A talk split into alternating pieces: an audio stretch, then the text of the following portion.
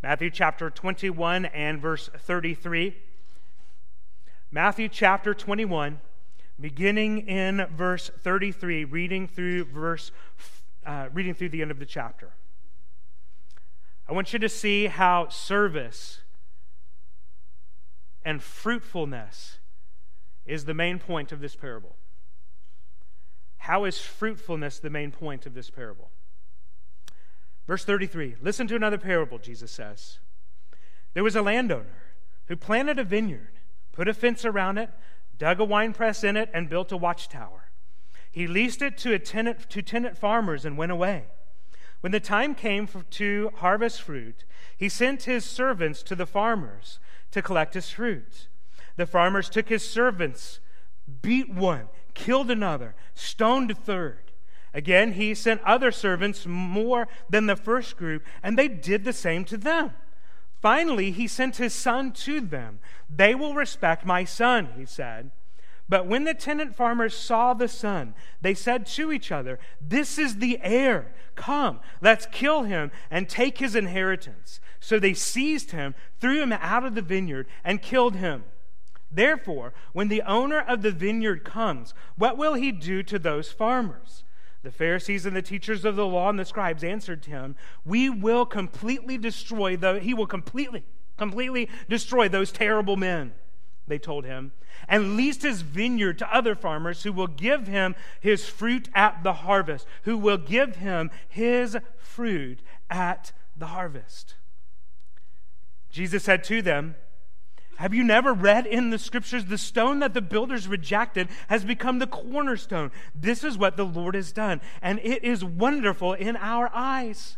Therefore, I tell you, the kingdom of God will be taken away from you and will be given to a people producing its fruit. Whoever falls on this stone will be broken to pieces, but on whomever it falls, it will shatter him.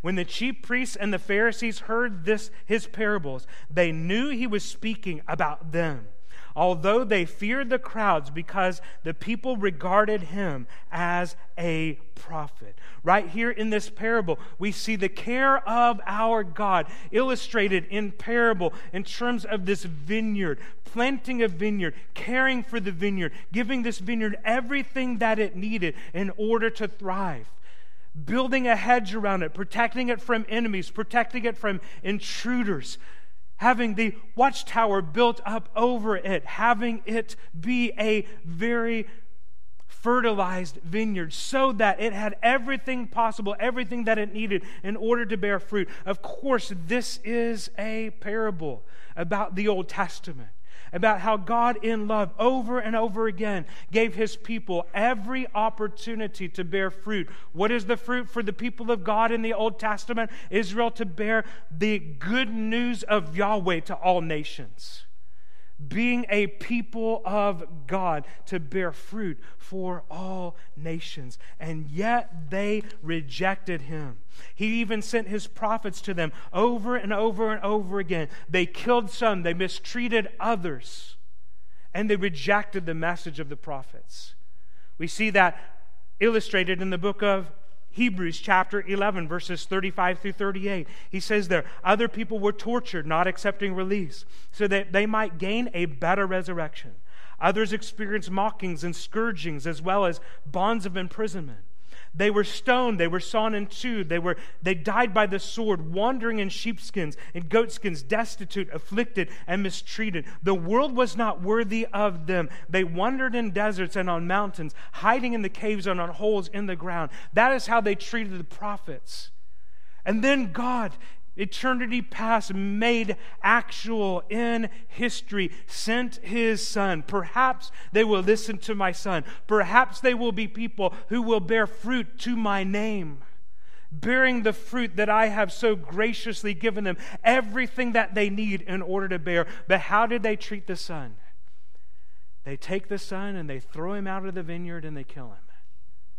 Is exactly what's going to happen at the end of this Passover week in which Jesus is sharing these words. Jesus, the Son of God, would be cast out of the vineyard. Jesus, Son of God, would be the one who would be rejected by God's own people.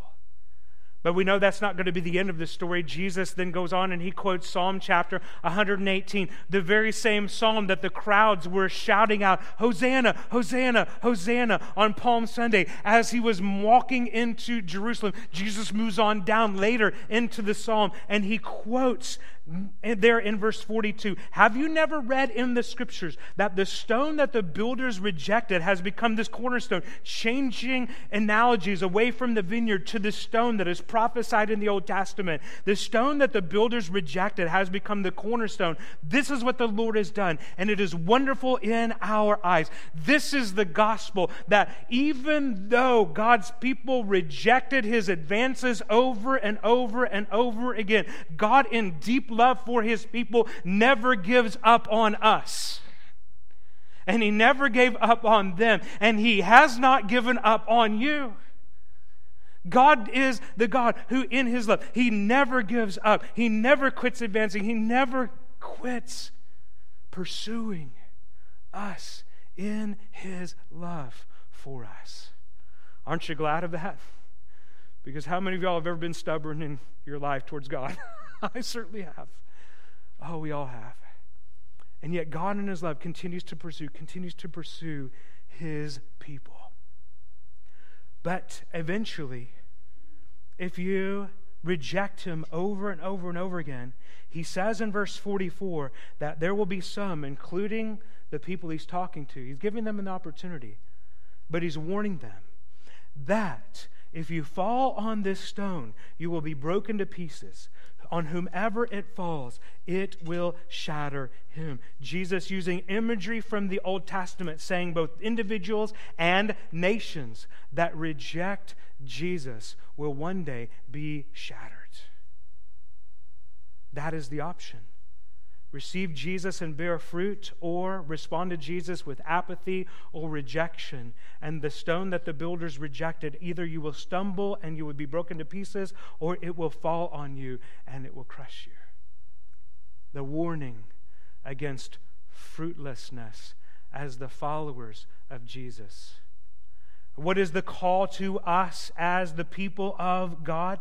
In verse 43, he gives that call. He says this Therefore, I tell you, the point of the parable is this. That's what that therefore is therefore. He's coming to the conclusion of the parable. The kingdom of God will be taken away from you and given to a people doing what? Producing its fruit. My prayer and my hope for us as a church is that we be a people who together, as the united body of Christ at Richland Baptist Church, that we are a people who, through deep, saturated prayer, dependence upon God to the glory of Jesus, bear much fruit to his name, to the praise of his glorious grace. What is the point of the parable and what is the point of our time together today? It's simply this Our loving, gracious God has provided everything needed to flourish under his care, including sending his son to die and to rise again, paying for our rebellion and defeating death. All who trust in him are welcome into his kingdom and are called by grace to bear much fruit. Let's be together a fruitful people to the glory of our Christ. Let's stand, let's pray together. Father, we thank you for your word. Lord, your word is powerful and it speaks to our lives. And even like we said earlier, I don't have to somehow try to make God's word relevant today. We just have to open it up, and it is relevant today. And Lord, we thank you for this call to kingdom service, this call to bear fruit in the kingdom of Christ as believers. And Lord, we know that in our particular expression of the kingdom, in our particular circumstance of the kingdom, we are part of this outpost of the kingdom here at Richland Baptist Church. And Lord, I thank you for what you've done in the past year, how you have brought us through this pandemic to this point, and you will continue to bring us through to the other side. And Lord, I pray that as we have gone through this time of refining, as we've gone through this time of refocusing, as we've gone through this challenging season, that we will come out like gold, And we will come out as a people prepared, ready to serve the Lord, ready to dig in, ready to encourage one another, ready to worship our Christ, ready to love one another, and ready to go out and make disciples by evangelizing and teaching others. And Lord, I pray for our church that you would give us a deep heart of service. Lord, I pray that you would help show us our need and, and show us where we are passionate about for serving the Lord. And we would dig in with our gifts and talents, each individually. And that you would raise up a new generation, raise up people across the generations, whether they be 10 or whether they be 105, doesn't matter. Lord, I pray that you would help us all to serve the Lord together with gladness.